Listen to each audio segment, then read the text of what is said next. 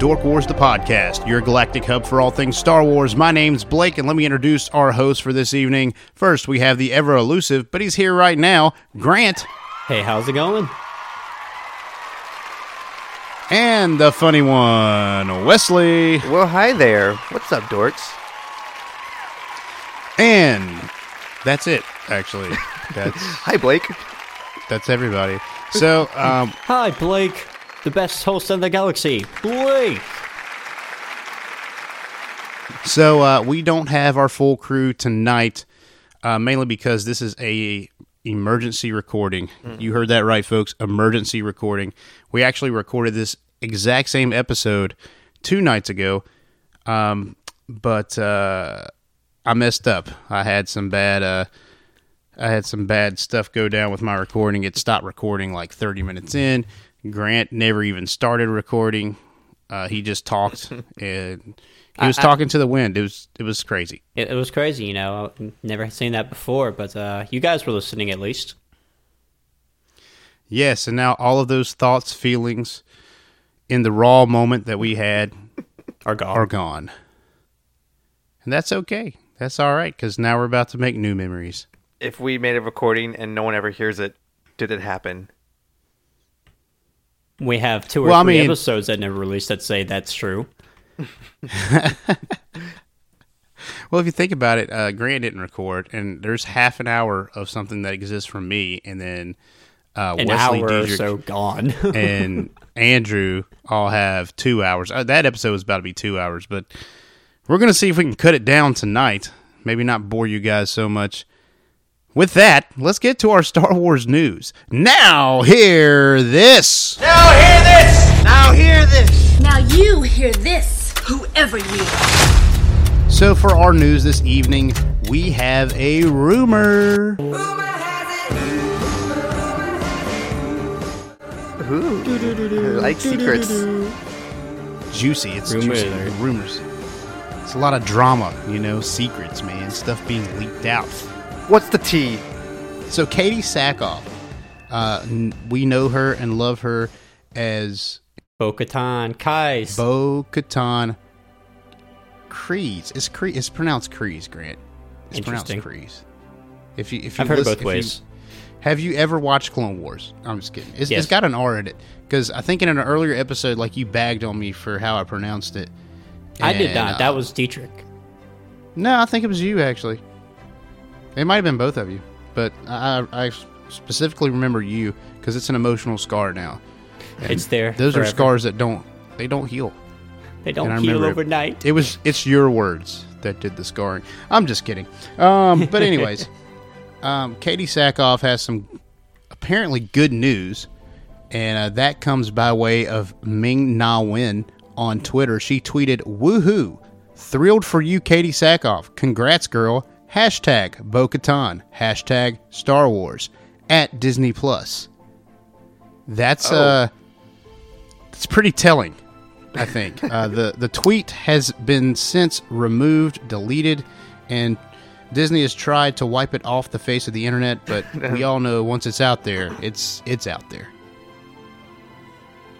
Yeah, I'm excited for it. Uh, Katie Sackhoff is one of my favorite actresses. Uh, liked her in Battlestar Galactica, and I liked her as her role playing Bo Katan, and I think it'd be great to see her in her own series. Yeah, that, that's pretty cool. I'm, I'm excited too. I, yeah, I like Bo Katan, and I think that'd be a cool series. I think it's funny that uh, that actress uh, released it accidentally. Like, whoops. Eh, She may be the Tom Holland of uh, of Star Wars, I was about to say that. I was about to say or she's Mark the new Tom or Mark Holland. Ruffalo. Yeah, I'm about Uh, to say not even Tom Holland spoiled uh, Spider-Man this time. Yeah, this time. But uh, I don't know if I'm as excited as you guys about this news. I I like Bo I like Katie Sackhoff's portrayal of her. I think it's great, but I think we've seen a lot of what's happened with Bo Like she got, um, she got some, she got a lot of development in Clone Wars. Yeah. We see her in the Mandalorian, and I don't, I don't know. I just don't, I don't know how her story could be any more developed uh, as a main character. I think that we're getting enough of her as a side character in The Mandalorian, and I think she will definitely be in The Mandalorian season three uh, as a as a main sidekick if we're not getting Grogu, which I don't think we are. So, um, I, Okay. whatever happens in Mandalorian season three is probably going to lead up to this series. If I had to take a guess, and I'm calling this way in advance. No, no, I'm taking a guess first. I'm taking Okay, a okay, guess go first. ahead, go ahead. I'm, I'm taking a guess first because I. So my be the one to guess is that no, no, it's me. I'm making the guess. This is my prediction, way ahead, and you guys can like tell me if I'm wrong when the time comes. But I think at the end of Mandalorian season three, Bo Katan will come out with the dark saber and be the ruler of Mandalore. I agree. Yeah, I can see that. Um, I'm going to go in a completely opposite direction from you.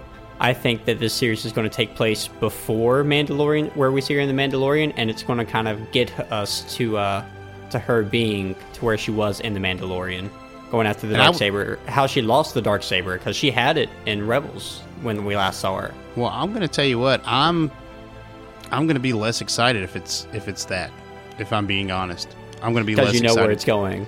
because you know where it's going. And but what if we do like a Book of Boba Fett flashback, present day thing? You know, So, so to clarify, Blake, you think it's going to be Bo-Katan ruling Mandalore, and whereas Grant believes it's going to be her on an adventure to get the the dark saber back. yes, that's that is what we're saying, I believe. And I think it might be like a Book of Boba Fett ripoff because it seems like maybe she would be uniting all the different Mandalorians spread out across the galaxy because you know they're not all in one place, right? So maybe it's going to be like her trying to make Mandalore a single-minded group of people again because we know they're not a race. They are a race, but they're more than that. They have foundlings. They have people that they've um, initiated into being Mandalore. So I think it'll be something like that. I'm not totally sure, but that's my guess. It could definitely be, and uh, we don't have much of any details about it. No one really heard about it until this tweet. Um, so it, it could be very early in development, and maybe the the writers and stuff don't even know, um, you know, all that much about it. They just have a general idea, but don't know exactly where they're going with it yet. So it could be interesting to see. Very much so. Uh, moving on now, I would like to remind everyone that Dork Wars the podcast has a merch store. Merchandising. Merchandising? What's that? Merchandising. Come, I'll show you. Open up the store. We have Dork Wars the t-shirt. We have Dork Wars the hoodie. We got Dork Wars the phone case. We have Dork Wars the fart spray. Uh, that's not true. We do not have Dork Wars the fart spray, but uh, we will let you know here first when that is developed. We do have. Uh, we, we're in the, the midst of getting something ready called Dork Wars: The Rancor Saddle. Oh, Huh?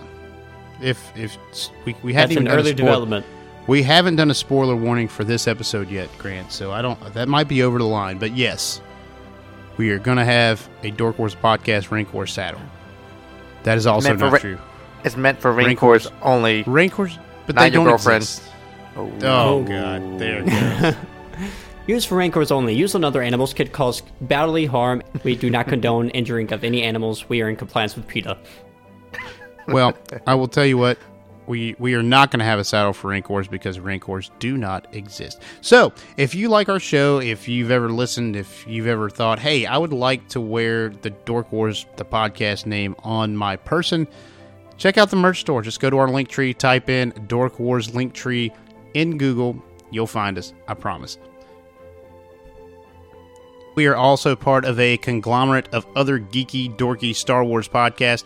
I'm talking about the Red 5 Network. You know and love them. So let's run that promo. This podcast is part of the Red 5 Network. For more Red 5 Network podcasts, visit red5network.com. So this week, um, the Dork Wars text chat, where we all just talk to each other all the time because we are each other's best friends for life. Um, we had a deep discussion about the uh, Anakin Palpatine scene, or Anakin Windu Palpatine scene in Revenge of the Sith, where um, Mace Windu is thrown out the window. Um, window, excuse me.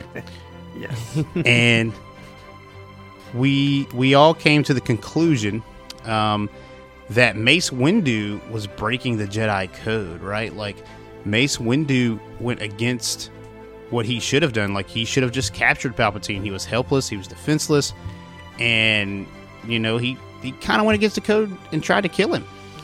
And Yeah. Anakin wasn't having it. When Windu tells Anakin that Palpatine is too dangerous to be left alive, they have this little exchange where Palpatine's pleading with Anakin to save his life. Um, that Master Windu is the bad guy, and uh, Master Windu is telling Anakin, "No, he's the traitor. He's the bad guy. He's he's in control of the courts. He could do this. Like he'll get off if if we just arrest him. He'll get off." And you know that's actually probably true. And the honestly, the the whole right answer may be to kill um, Palpatine before he becomes the Emperor, right? But that also goes against the Jedi code. Palpatine kind of convinces Anakin that Mace Windu is just as bad as the Sith. And we can see right after this exchange that Anakin really like changes his demeanor. Like he cuts his eyes different. He kind of like turns his head in this very menacing way. I think this is one of the best pieces of acting that Hayden Christensen did in the prequel trilogy. And that's when, of course, Mace Windu gets his hands cut off, and or excuse me, his one hand cut off, and Emperor Palpatine shocks him out the window. Yeah, I, I wouldn't. I wouldn't say that Mace Windu is just as bad as Palpatine um, for his decision or anything like that, because it was like a high pressure situation, and but you know it was it was kind of ironic that he decided to to break the Jedi code in that moment to you know just kill Emperor Palpatine instead of uh, following the code and let him get a fair trial, and that's what uh, Anakin wanted. You know, he's like, like you can't kill him. We gotta take him as prisoner and give him a fair trial. So it, it, they switched roles in that moment, and of course we all know what happens, like Blake explained, and and that was like the final breaking point for Anakin. So yeah, I I, I just kind of realized all this recently, thinking about that. And uh, just adding to it, if you think back to that movie, um, earlier in the movie, Anakin uh, is, you know, fighting Count Dooku and has him at there, and he's ready. Has him. Uh, all right, let me restart that. He has them, has him like under arrest. Basically, he has him his arms cut off. He has his right there, lightsabers at his neck, and can sit there and bring him in for a fair trial. And Palpatine convinces him to kill him. Okay, and uh, after that, you know, he feels like that's one of the main reasons why he isn't left on the council as a master. Um, Yeah. And yet he sees this master, the same person who told him, you know, you're not a master yet, Yeah. literally do the same thing Anakin was doing. And it's like, oh, so you can do it and be a master, but I can't. And that's Right. And I think interesting. that- that's very I- interesting. I think that's really kind of like really broke him and just said, forget the Jedi, they're hypocrites. Yeah. I don't know I've why I never- never like analyzed it that like that before, but yeah, all that is true. I've always seen parallels between those two scenes, but I've never never seen it from that way. And and that's interesting to me. I, I think that's totally a factor.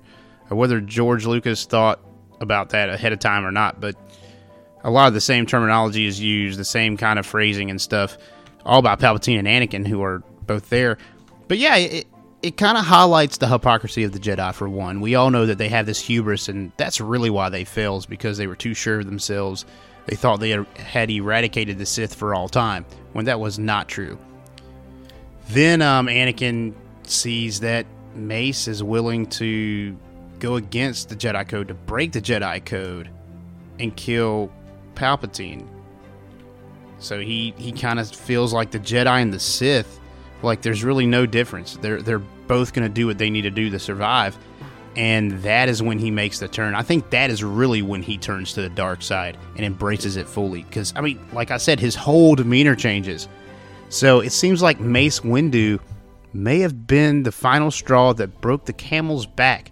That was Anakin's trip to the dark side. So Wesley, I know you and Mace Windu, I know you guys are tight, and there's been Rocket League tournaments. So many There's tournaments. Been, and there's been sensitive, talks. So many sensitive talks. There's been just so much, so much between you guys. so much Have between you- us. Have you lost any respect for Mace Windu? Is he still your favorite Jedi? Uh, enlighten. I've had a, I've had a year to think about this, and I think it's time to move on and take a break. See what else is out there.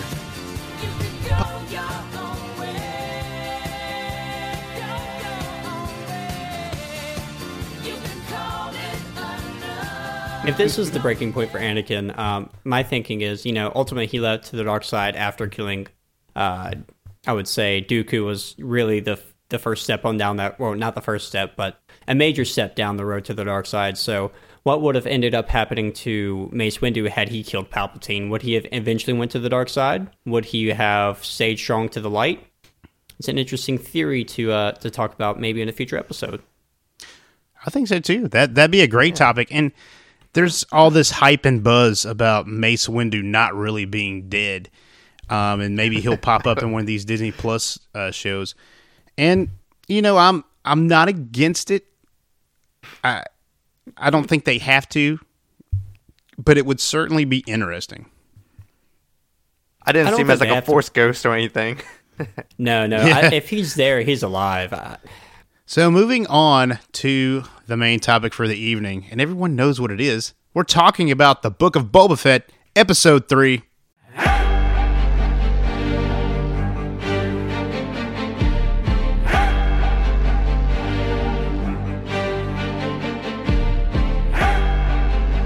All right, so Book of Boba Fett, Episode 3, The Streets of Mos Espa.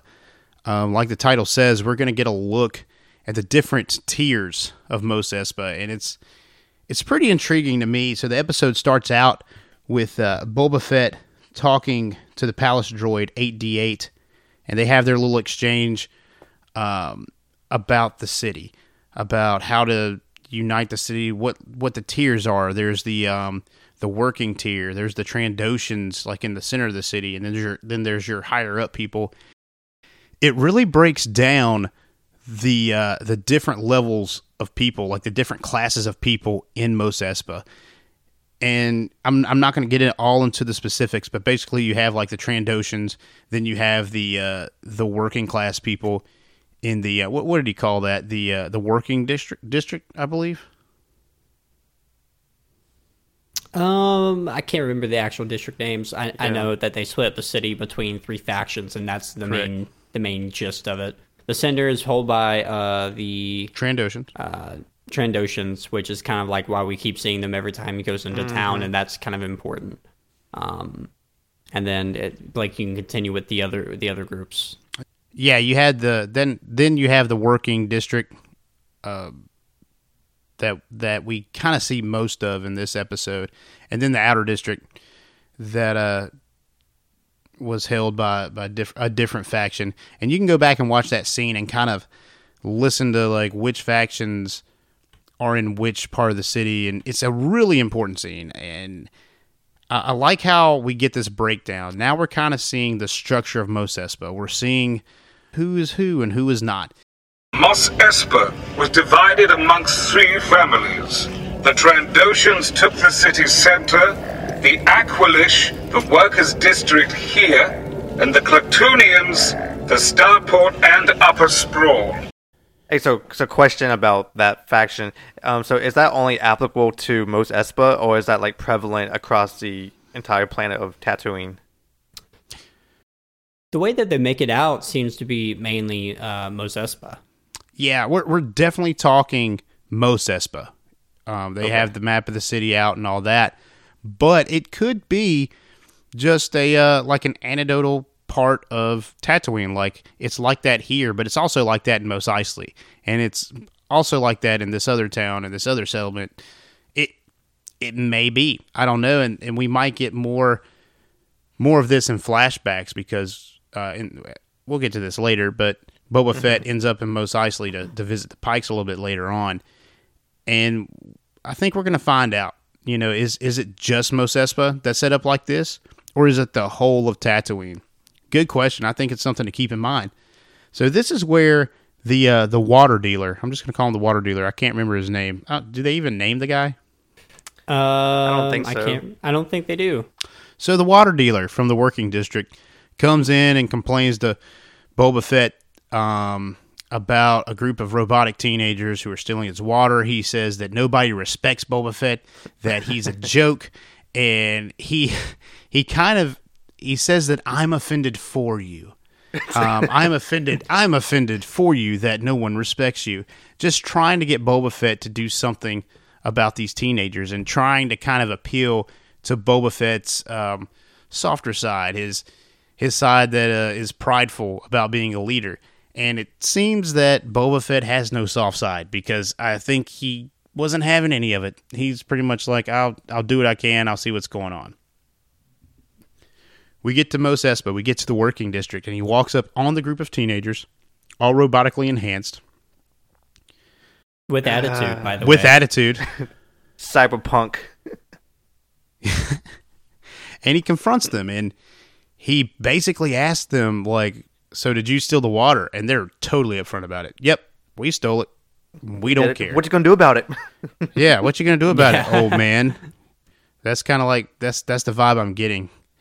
And they're like yeah we didn't pay for it. We stole it.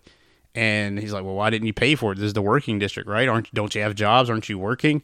And they're like well at, at the prices he's selling it for we can't afford it. Like there's not even any work going on. I mean crime is pretty much the only work to do. And if you're not in crime you're not making any money. And that that seems to be the exchange. And this is when boba fett well you know what? I said boba fett didn't have a softer side but here it is. He takes his helmet off. He looks the girl in the face. He he really feels for these kids it seems like. And he says well since there's no work here why don't you work for me I feel like Boba Fett, ha- yeah, has much more of a softer side than I do. Because if I had kids like disrespecting me like that, like I get, I get mad. dude wesley would probably smack him i, I think i think real. wesley would get violent I don't think it's a softer side. I think it's like he was ready to know to, he was ready to shoot them and everything. Except he started asking before he started casting, you know, punishment for their crimes. He he asked like, "Why are you doing this?" and kind of got to the bottom of what was going on and figured out that uh, the guy, the water dealer, was upcharging like over double, you know, for a, a single week's worth of water. Yeah, And so it's kind of like, well, you know, and there's no work. So what are they supposed to do? You know, it, it's steal or steal or die at that point. Pretty much. And that really appeals to Boba's sense of respect. Like he believes that everyone should have the means to live. And I think that's something good about Boba Fett. This is when the water dealer comes out and he's like, "Nope, I'm not having any of this. They owe me 1300 was it? It's not credits because credits aren't spendable out there. What what do they say? It's 1300 what? Just 1300? What what was the I, I wasn't familiar with the currency. He said, yeah, it was something I didn't know. Yeah, it was something definitely different. Um, but he does say it's like thirteen hundred, and like he, he ends up selling, saying, "I'll pay you Like what was it, uh, 500. 500. Yeah, so nearly one third of what of the asking price. And it was funny because at this point he's like, "Well, I said 1300." And uh, Boba says, "No." I said, "I heard you." And you're getting 500 and you're going to be happy about it. And um, You get five hundred, or you get nothing. the water dealer Yeah, was so not very happy that the kids get let off, you know. I mean, this is another example of Boba Fett being like the judge and giving them a fair trial. You know, Yeah, he isn't, uh, you know, just casting uh, sentencing before you know figuring out what really happened. The man is ruling with respect. That is the theme of Book of Boba Fett so far, it seems. And he's doing a great job. I really like this scene. I, I really like him taking these teenagers in, kind of like a, a Zordon figure, you know? And I don't know if you noticed this, but each one of these kids have a different colored bike. And it's really reminiscent of another group of teenagers with attitude.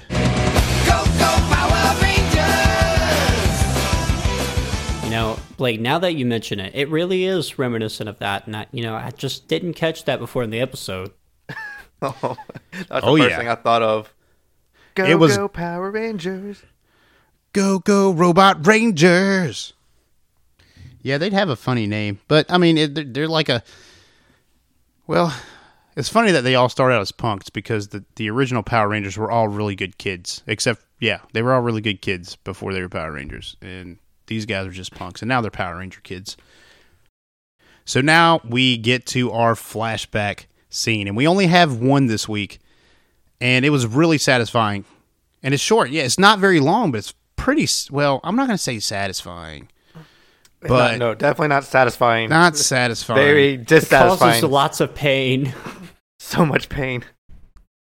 So we see Boba Fett riding in on a bantha, like the boss man. Like Boba Fett is coming to get some stuff done, and as cool as he looks, that bantha is really, really slow. like, I would, I would why- hate why to is travel. that their chosen course of, ens- of transportation when they have those speeder bikes? Yeah, they have the speeder like- bikes. Yeah, I'd hate to travel by bantha, man. Like, it can't be comfortable, you know. Probably smells. Oh, it certainly smells. I mean, the animal lives in the desert. Have you smelled a camel before? Them things stink. No, Grant. I've. I mean, I don't. I. I I've never owned a camel. Listen, being I've never ridden a being camel. a fighting camel myself and having had the opportunity to ride a real live one, they do not smell pleasant. Did, did they bring a camel to to Yeah, camel? yeah, they brought them every year where you could go ride one. It was really cool. Oh, nice. Grant's Grant's college mascot was a camel, and he got to ride a camel in college. That's I mean, that's pretty neat. But anyways, according to Grant, camels stink, and banthas probably do too. And I know their poodoo stinks, man. Bantha poodoo. Our boy Boba Fett comes into Mos Eisley, not Mos Espa. This is not the same town, and then sometimes it's hard to uh, get these settlements in Tatooine uh, s- separated from one another. Because for the longest It make- time, for the longest time, I thought that in Episode One, Phantom Menace, that the pod racing and stuff took place. I thought it all took place in Mos Eisley as a kid, you know, but it doesn't. It takes place in Mos Yep. Espa. That is the place Boba Fett is in the present, but no, now we're in Mos Eisley, and he's going to visit the Pikes. I was going to say, um, uh, uh, just off topic, kind of, sort of, but like a sidebar. I wonder if like the Mos comes from like a continent that's separated in there, and that's how they get their names for all their cities, since there's so few on Tatooine. It's like based on the continent, and then just the name. Possibly. I have no idea. Maybe we'll find out. Maybe we won't. I don't know if anyone even really cares about that. I don't know. It's just interesting. A lot of people, Star Wars nerds, like weird things like that. That's true. There there are some like hardcore fans that want to know what kind of deodorant Han Solo uses and stuff. Like I, I get it. Yeah. Obviously, it's uh, Old Spice Captain. What else could it be? Hundred percent, man. Hundred percent. We are not endorsed by Old Spice or Axe, uh, unless they they want to endorse us, and we'll take your money, please. Um, Dork Wars the Axe spray. That'd be awesome. Um, so Boba Fett's coming in on his bantha. He's coming to see the Pikes. He walks in, and the Pike does not have his mask on. He has no mask. He is he is Yep, maskless. second time. Second time we've seen this. I thought that was pretty cool. Uh, old fish face himself sitting there. and Boba Fett tells him, Hey, um, did you get my message? And he's like, Yes, I did get your message, but uh, I don't think we're going to pay you. Um, the uh, the syndicate will not allow us to pay more than one person for passage on that land. And he said, Well, who else is who else is trying to get money from you? He's like, Well, the biker gang. And um, Boba Fett said, "No, we'll take care of the biker gang. You're you're gonna pay us." And he said, "Well, pretty much the Pike tells uh, Boba Fett to resolve it. Like whoever comes out on top, there's gonna be a fight, Yeah. And whoever whoever's there at the end is gonna be paid." We and look uh, forward to working with you. that's right. And Boba Fett tells him, "You'll never hear from that biker gang again."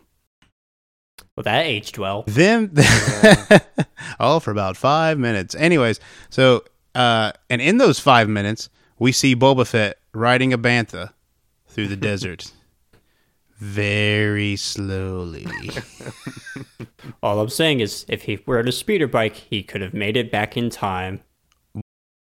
so in the distance, Boba Fett sees smoke, and what is presumably five hours later, he comes upon the Tusken tribe, and he start he gets off the bantha, starts running towards the tribe. All the tents are messed up. Um, the Tuskens have been killed. The men, the women, and the children. It's It was an Anakin it was, killing. I mean, it was it was Then a Padme slaughter. showed up and it was a s- Padme shows up and hugs Boba because that's attractive to him to her. yeah. Well, Boba didn't do this, but Boba didn't do the slaughtering though. She would have come up and hugged. Well, I she would get- have hu- she would have come up and hugged the biker gang, which is kind of creepy. Uh, well, well, and she's dead. I, I guess it'd be Princess Leia would, would be the one to do it because I mean she did it right after the Death Star blew up too. So I mean, must run in the family. So, uh, Boba Fett's distraught, and it's not clear if all the Tuskens died or if some got away. I, I don't know. We we don't know. Like I'd I'd hate to see that like the little kid Tusken died. Like that would be really sad. I think the fact that the the Tuskens died at all is incredibly sad. Like I, I've become a Tusken Raider fan. I I'm invested in this tribe of Tuskens. I I've seen their traditions. I've seen their love for one another, their respect for Boba Fett. Um, I've seen them go through so much in the last two, and it and it seems like we've been with them for like a long time, and we haven't.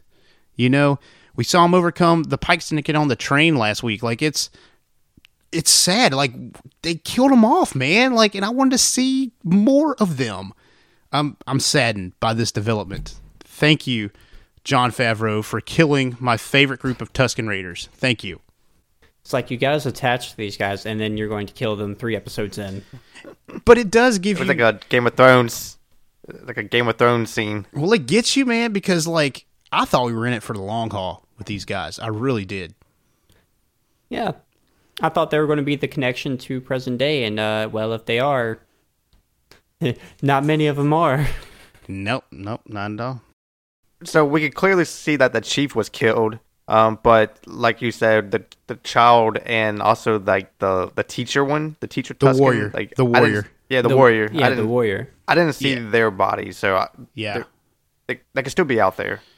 they could be. The warrior could have escaped with the child, maybe. I hope so. I really, really hope so. That or they could be prisoners. They could, be, and that's true too. Like we don't get anything else after this scene. We see the markings for the biker gang that came up and killed them all, but that's it. And I don't know. Do you think the biker gang actually killed the Tuskens, or do you think it was the Pikes and they just kind of framed the biker gang?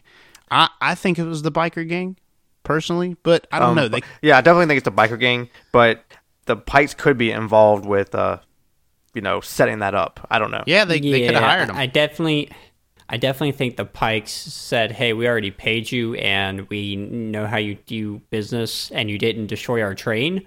So, uh, Boba Fett's here. Go, go kill the Tusken Raiders for us, real quick." Right. I wonder how the reception kinda- is on Tatooine. Do you think that holo call was like kind of kind of sketchy, kind of breaking up and stuff, or do you think they have like five G? I mean, I would say they probably had 6G because they're actually able to have you know 3D graphics pop up. So, I think they're ahead. You're probably Good right. point.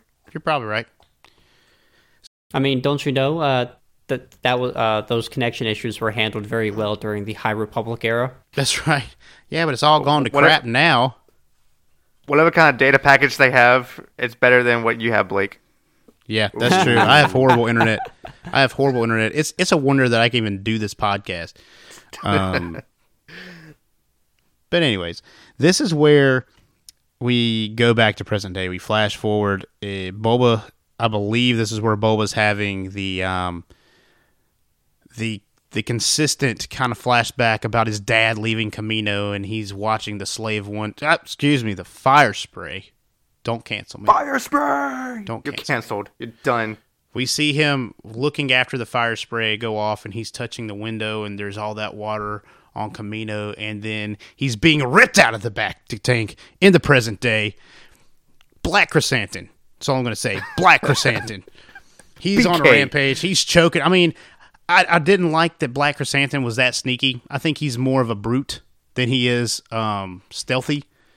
Like how did he how did he get through that humongous freaking uh, garage door that is at the front Inside job. house? Yep, inside job possibly, or maybe there's a, a secret entrance that Jabba has that uh, the twins knew about and uh, Boba Fett didn't know, and so they said, "Hey, go in, get into, uh, you know, I guess it'd be, uh, I guess Boba's chamber, probably used to be Jabba's chamber, inner chamber, and uh, go kill him. You don't have to worry about his guards. It would just be a one-on-one fight. Just uh, go in there, smack him around real good, use your amazing electrified knuckles, and uh, kill him." So this brings up a very, a very crucial point for me. If that used to be Jabba's room, you know, like Jabba's furniture was all like really big stone daises that he could sit on. Like, do you think Boba got a mattress for that? I mean, it'd be like a king size bed for him, I guess, or maybe like a California king or a a Mos Eisley king, whatever they have on Tatooine. Um, He just sleeps on the in the back of the tank. He doesn't need a bed anymore. He he's fine. Just give him it. Just give him Well, the you know true. the But- fluid, and but he's where- all set. But where does he just sit at? Like, of course, he does sit on that throne that Bib Fortuna had. So maybe Bib Fortuna did like the renovations from big slug person to humanoid people. Hmm. Anyways, just a thought. So, uh, Black Chrysanthemum is choking out uh, Boba. He's about to strangle him to death when all of a sudden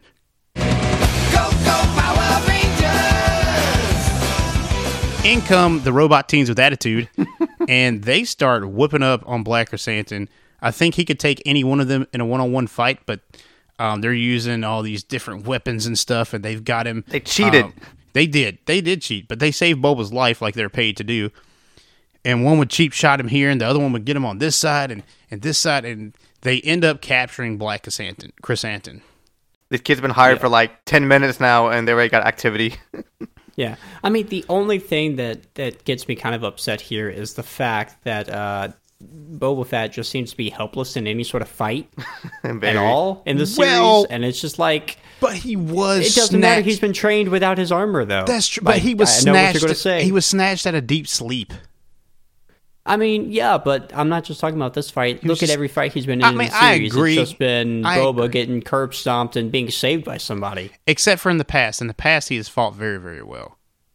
Yeah. It, okay. Yeah. In the past, he did, but present day, for some reason, he forgot all his training. He's got maybe he's the flashbacks are him remembering stuff because he got some sort of amnesia or something Well, and doesn't know how to fight properly. I don't Yeah. think I so. mean, I maybe don't know. I think we'll find out. Maybe maybe there's something else that happens to Boba that requires him to be in that um, bacta tank. And I know in the Mandalorian season two, we saw him just whipping tail here, there, and everywhere. Yeah, Yeah. like that, that's my thing. Is like we already seen him pass this flashback period during uh, Mandalorian season two, and he didn't have these issues now. So, is this a different Boba Fett? Are we in the alternate universe, and Mandalorian is in another universe? Uh, let's let's let's not try to reach. Yeah, he definitely seems like he's aged now, and and he's just not as active as he once was. Um, which I hate that because I like my memory of Boba Fett to be, you know, like the badass bounty hunter one. But So, season two Boba Fett of Mandalorian, they, basically. let's go, yeah. So we'll. I hope we see like some good Boba Fett fights. Uh, I'm I'm hoping that it, it gets there, and maybe maybe he's just not fully healed from the Bacta or whatever's going on with him, and I feel like we're gonna get that kind of background. So Black Chrysanthemum has been captured, and Oh, one big thing about Black Chrysanthemum, real quick. Uh, the knuckles. Are, we don't see him really put them on, so maybe he's like the the teenagers that have the robotic uh, prosthetics, or not prosthetics, but enhancements. I guess I'll call them. Yeah. And uh, maybe he's got some enhancements of his own. possibly Ooh, that, that's pretty maybe cool. we'll get some background on it. Who knows? But anyways, he's captured, and I guess it's the next day or the next morning. Um, the palace droid comes in and tells Boba, "Hey, the twins are here." Well, that's kind of awkward. They just sent their killer to kill me yesterday, and now they're here. so, Boba meets with the twins, and who are still nameless. I, I find it very odd that we don't have names for these two characters, but that's, That's crazy. Yeah, I'm trying to try to look that up. See if I don't the I don't internet think knows. I don't remember. They don't introduce any names for them. It's No. just the twins. Hey, the twins are here. so My sister and brother is all we really know. so Boba brings uh, Black Chrysanthemum out in chains, and the Hutts apologize. They say we're sorry for coming in here. Um, we've been played. They wanted us to kill you or you to kill us. And this territory has been promised to another syndicate. Take Black Chrysanthemum as a tribute to you, and here's a gift. And and uh, as the gift's coming out, I think they they continue their conversation. And Boba asked under whose authority was the territory given, and they named the mayor, Mok Shaiz. And Boba's not happy about it. He he's not very happy about it. But anyways, the uh, the gift that uh, the twins give to Boba Fett is a Rancor. And with the Rancor, we get Danny Trejo. I think I The think thing that I was didn't awesome. know I needed, but I love. I'm telling you, man. Like I, that's crazy. Like I, I just didn't see him in a. I couldn't. I could never picture him in a Star Wars project. You know. But this this role seems like it was designed specifically to get him into a Star Wars project. But at the same time, like he did do Spy Kids. You know what I'm saying? and he's really good in they Spy Kids. That's where I was introduced to Danny Trejo. Actually, They say Uh. the gift was the Rancor, but the real gift was Danny Trejo. that's right. The Rancor came with Danny Trejo, or Trejo, excuse me. Uh, so they bring the Rancor in, and Boba is talking with Danny Trejo. Does Danny Trejo's character have a have a name? Does anyone have a name in this series? Nobody has a name. the names are overrated on Tatooine. If you're not, you know, uh, the guy in charge, then no one cares. No one even cares. You're right. It, it's kind of like cows before slaughter. Like you don't name them because you're gonna. So you think Danny You know Trejo's going to die? Well, no. I mean that's. You know the I'm Tusken Raiders. None of them had names except for like the chief. Oh no! Well, they, he didn't have a name. He was just the chief. That's not a His name's name. That's a title. His name was Chief. What's up, Chief? so you think the Tuskens Hey, are Chief. like, "Hey, Chief, Chief"? That was a translation of what I just said in Tusken. That's really not. You I don't know how got to speak Chief, Tusken. and you got Warrior Tusken, and you got And then you Baby got Tusken. You got Baby Tusken, but he has to change his name when he gets bigger because he's not going to be a baby forever. Um, It's part of the man ceremony. You get a name. So Boba's talking with Danny Trejo, and uh, Danny Trejo tells Boba that, I like I'm just calling him Danny Trejo. I mean, what else am I gonna call him?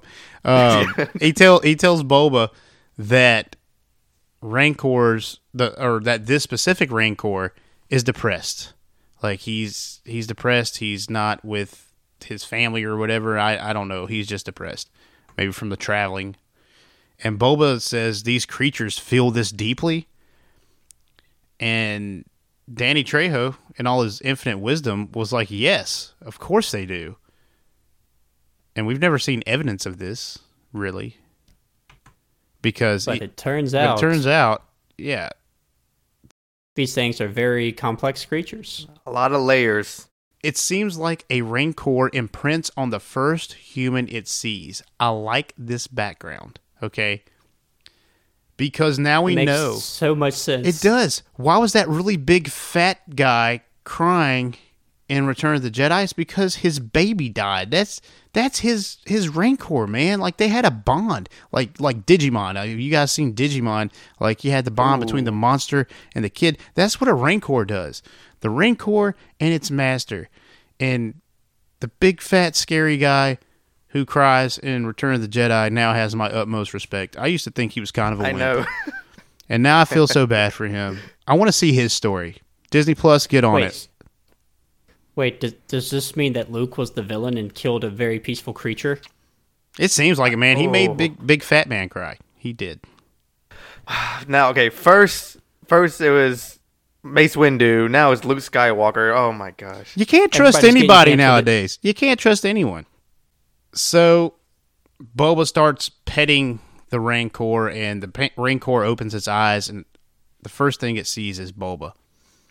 And they have a connection now. They are Master and Rancor. They are just a pair now, and gosh, Jo- uh, Boba just starts rubbing him, and he's like, "Oh, that's the spot, isn't it?" And starts like, I've, we've never seen. This is another. This is a soft side of Boba that I denied earlier in the episode. He definitely has a soft side. It's right here. Boba is a sensitive man. and it's it's beautiful. I love the love he has for his Rancor. I didn't trust Danny Trejo at first with the Rancor. I thought I was going to eat him, but Yeah, I, I definitely thought that was going to happen. But he didn't get eaten, and he's a very good source of information. Yeah, he, he was the one who taught Boba Fett that uh, these guys aren't aren't uh, aren't fighters by nature, and uh, they also have a very another special purpose.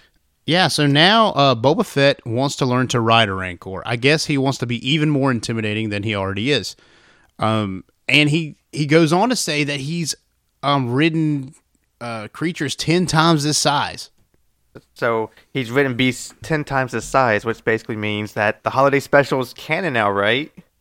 The only true conclusion is that it is. It's official. There is there is You heard it here first. That's right. Totally canon. Princess Leia was all coked up singing Life Day carols, and Luke Skywalker looked like a, a weird cosplay of his own self. It's it's all canon. It's true, all of it.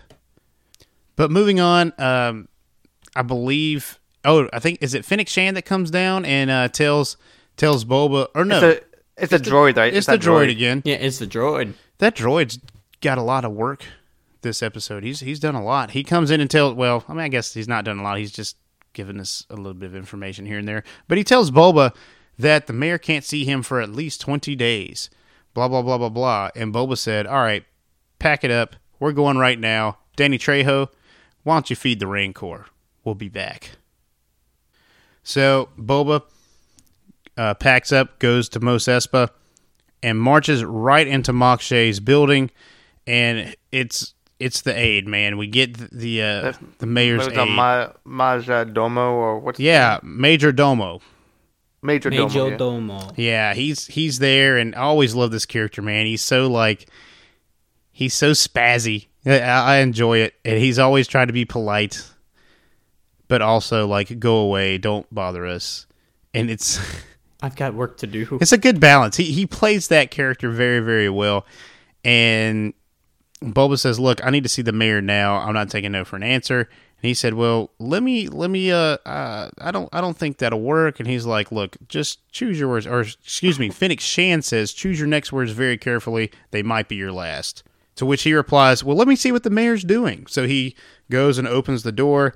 While that's happening, Boba Fett kind of makes a remark at Fennec about, "Hey, you think that was too hard?" And Fennec was like, "Well, he's going to get the mayor, isn't he?" And to which he actually is not going to get the mayor. He gets in the room and he locks the door, to which Boba Fett says, he locked the door. Yes, this is stunning commentary. I know.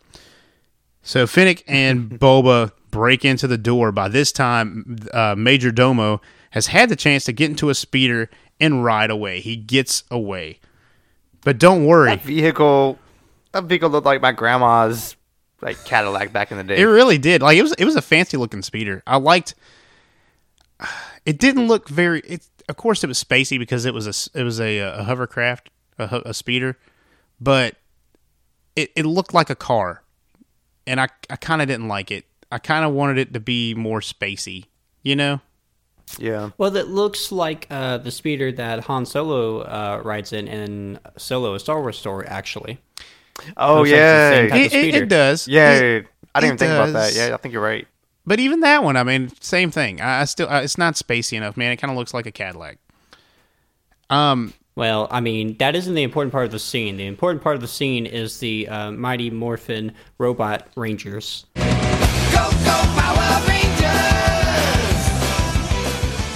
Yes, exactly. This is when Boba Fett sends his Rangers after Major Domo, and there's this epic um, chase scene through Mos Espa.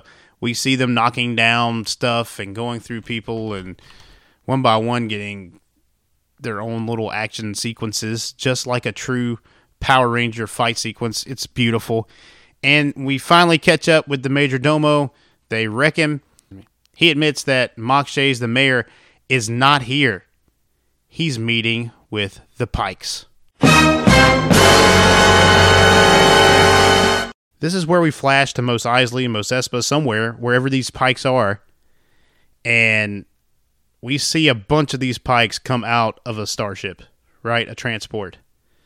They are coming out. It seems like this is the first wave of some pikes that that may be coming to the planet, and they're there to do business. This is their territory now, at least in their mind.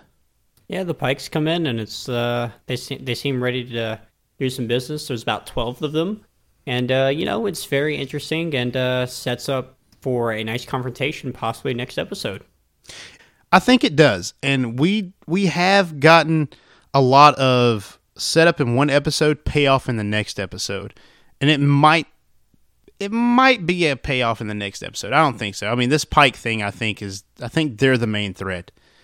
I said that about the twins, and I was wrong, mm-hmm. or maybe I wasn't. I don't know. They might still be pulling the strings. Who knows? But the Pikes are in town. They're going to do some business. And I think this is the first instance of something from the past and something from the present kind of culminating, right? We have the Pikes kind of entering the territory five years ago when uh, Boba's having his flashbacks. And now we have the Pikes or more Pikes coming in in the present day. So I'm interested to see the Pike story from the flashback era to now. I hope we get some background on that. Yeah, I, think uh, seeing because it looks like they're just coming into the planet, so uh, Boba might have run them off before, and now he might have to do it again. And to find that out, we're going to have to look forward to the Book of Boba Fett, Episode 4, which has not been named yet. We'll find it, Where has it? Can we? Can you see all the title names on Disney Plus, Grant? Uh, you cannot. Uh, in fact, you can't even see the actual title names on Disney Plus for these episodes. Wow, that's that's so it's so secret that you don't even know when you know, right? You just have to watch it to know and make sure that you remember it. Otherwise, you're completely in the dark about titles of episodes. You just say, uh, season one, episode seven, which will never exist, by the way. This is a six episode series. It's a six or a seven? I think it's 6 Mm-hmm. So, as per tradition, we're going to have to rate this episode. Grant, what do you give this episode out of 10 or out of 5 times 2? I'm going to give it a 7 out of 10. Uh, there was a ni- I like the Black Chrysanthemum fight. Um, I think it was really cool seeing him. I, I, know it's not cool for him sneaking in like that, uh, and I think that may be a little bit off from his character, seeing that he was a gladiator. Um, but you know, still the fight scene in general was really good. Uh, seeing all the Mighty Morphin robot rangers coming in and uh, using their gadgets and seeing how they worked was pretty cool. And uh, ultimately, setting up with the Pikes uh, was something I was excited about, and I think will pay off very, very well as long as, as well as uh, Boba getting his own Rancor. Yeah, uh, I agree with you in the fact that this is a, a, a, fun episode. It had its its good points. It had its weird points as well. So that's the highest rating you've given an episode yet, Grant. And it's wow. funny because I know that Diedrich, this is not his favorite episode. So again, you are on two sides of the spectrum on everything. yeah, but I mean, it's only one step above what I what I rated last episode, and Dietrich's just jumping all over the board. I, I'm more consistent.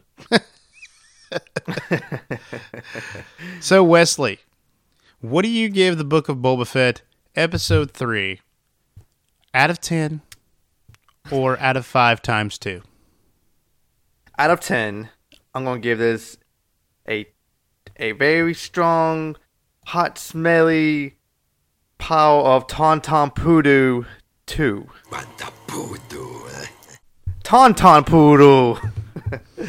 no so, man, um, I didn't. I didn't enjoy the episode that much. It like a lot of the qualities I liked in the second episode of Book of Boba Fett. I feel like this episode undid it. You know, it it, right. took, it took away the Tusken Raiders. Um, the uh, you know, the suspense of Black Chrysanthemum and and the twins, the tw- the Hutt twins. Like it just kind of undid that too, in a way. And then it introduced like the the uh, what do you call it? The swoop gang, the little cyber kids. Go, go,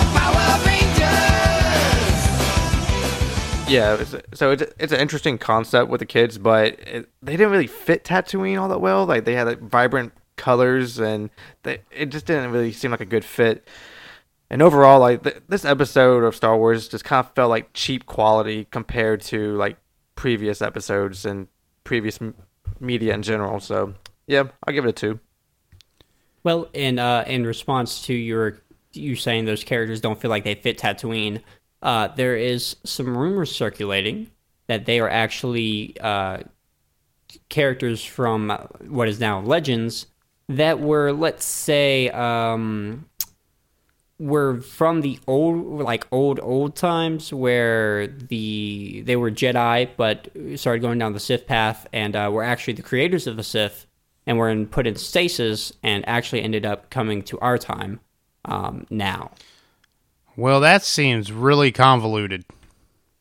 It, it definitely does, but the characters actually have similar enhancements that those characters do. Like uh, the guy, uh, the red guy at the end, who reports in about them having the uh, uh the number of pikes, has the same robotic enhanced eye that the character did in the expanded universe Legends now.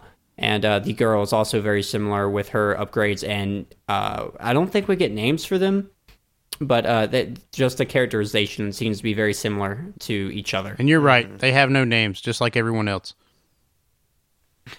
names are overrated. So something I forgot to mention, and I and I'll get to Wesley's rating in a minute. We did forget to mention that uh, Black Chrysanthemum was released by Boba Fett. I didn't mention that. Yeah. That's an important plot point. Out of respect, he said, "Look, man, it was just business. I don't fault you for it. Go free." And we see Black Chrysanthemum run off into the desert, and it's going to be a really long walk. I hope he has got a phone so he can call a Tatooine uh, Uber. You- That would see be it- helpful. You see how Black Chrysanthemum like took off running? Like it was it was kind of Yeah. like a weird strut. It was weird. Yeah, it was it was funny looking. It was definitely funny looking. But uh, Wesley, I, I can see the faults in this episode. I'm not gonna. I can't give it that low.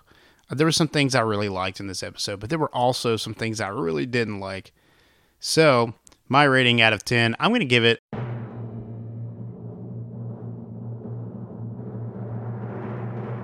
a five point five.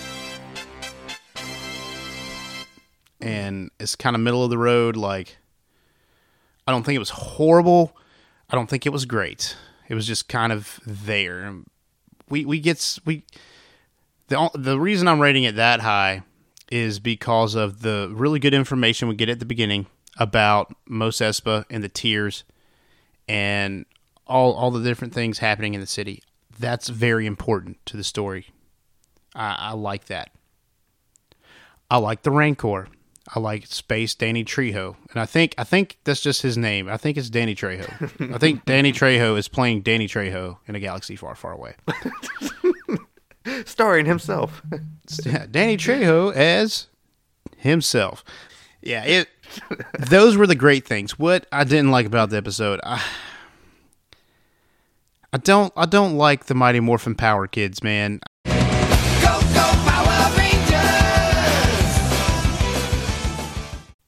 I just, like you said, Wesley, I totally agree that they do not fit Tatooine, and I don't think there's some kind of weird ancient Sith people. This would be a weird place to put them, you know. I, I, I don't, I don't think they meshed well. Again, it contributes to Boba Fett not being able to take care of himself. That he has to surround himself with this posse and and, and I get he needs people around him to look out for him. Um, you know, not you can't do stuff like this by yourself, but I don't know. I just didn't I didn't care for it. I like the way that he brings them in. I like the way he talks to them, and I think that could have been something else. I like him taking them in to work for him, but everything after that is strange. Like it's just weird. You know, I don't even think I don't think the cybernetic enhancements are like a big deal. That could have been a cool plot point. I think the way they're used after Boba Fett brings them into the fold is just strange. Um, I didn't like that the Tusken Raiders died. That um, I'm gonna cry. I'm I'm still crying about it. Like every night I go to bed and I'm like I'm okay, I'm okay, and then the thought hits me: those Tuskens are dead, and you'll never ever see them again. And that hurts. Again, thank you, Jon Favreau, for killing them. I also didn't like the twins going away. And and that may just be a development. I don't know. They may not really be gone. But I don't like that we kind of got a big bad villain fake out. Well, I don't know. The fake out might be cool. It, it keeps things interesting, but I, I hope they stick around. I hope we see more of them. I definitely think we will. Yeah, I, I think we will too. And I'm still asking the question, man, where is Rotta? But maybe we'll find out later on. So with that, let's turn it over to the Grandmaster Jedi himself, Master Yoda, for the word of the week. There is more knowledge here than anywhere else in the galaxy. Hmm. Danny Trejo. The word of the week is. Uh, Master Yoda, that's that's actually kind of humorous. You you know Danny Trejo? You know some of his work? Hmm. Machete. All right, so you do. Did, did you did you see him in Spy Kids? Hmm. Yes. Spy Kids 1, 3, and 2. Yeah, uh, he did a good job in Spy Kids. He's also known for killing a lot of people in other movies. But uh, I, I do find that interesting. Master Yoda, what do you think about the bond between man and Rancor? Mm, yes. Fabled are the tales of the Rancor, wrote upon by the witches of Dathomir to intimidate. Very nice it is. Very compassionate creatures, Rancors are. Get this a lot, we do not. A lot of violence there is. So, uh, so what you're telling me is they're just really big, ugly brutes with a big soft spot. So you rub them on the belly, they'll be your friend forever. Yes. Rancor. Man's best friend they are. That's funny. I thought that was Wookiees. But, anyways, this has been another great episode of Dork Wars, the podcast. We'd like to thank everybody for listening. Go check out our Facebook page, our Instagram page, our Twitter, our Linktree, our merch store. We're everywhere. So hit that subscribe button. Go like our pages. Thank you. And may the Force be with you.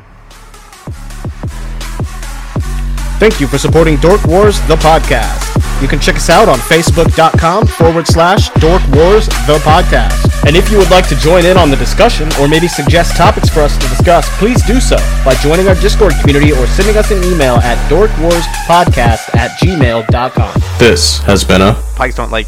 I don't think the pikes get dirty that, that way, but uh, oh, actually, yeah, cut that out because that, that's stupid. They, of course, they get dirty. production.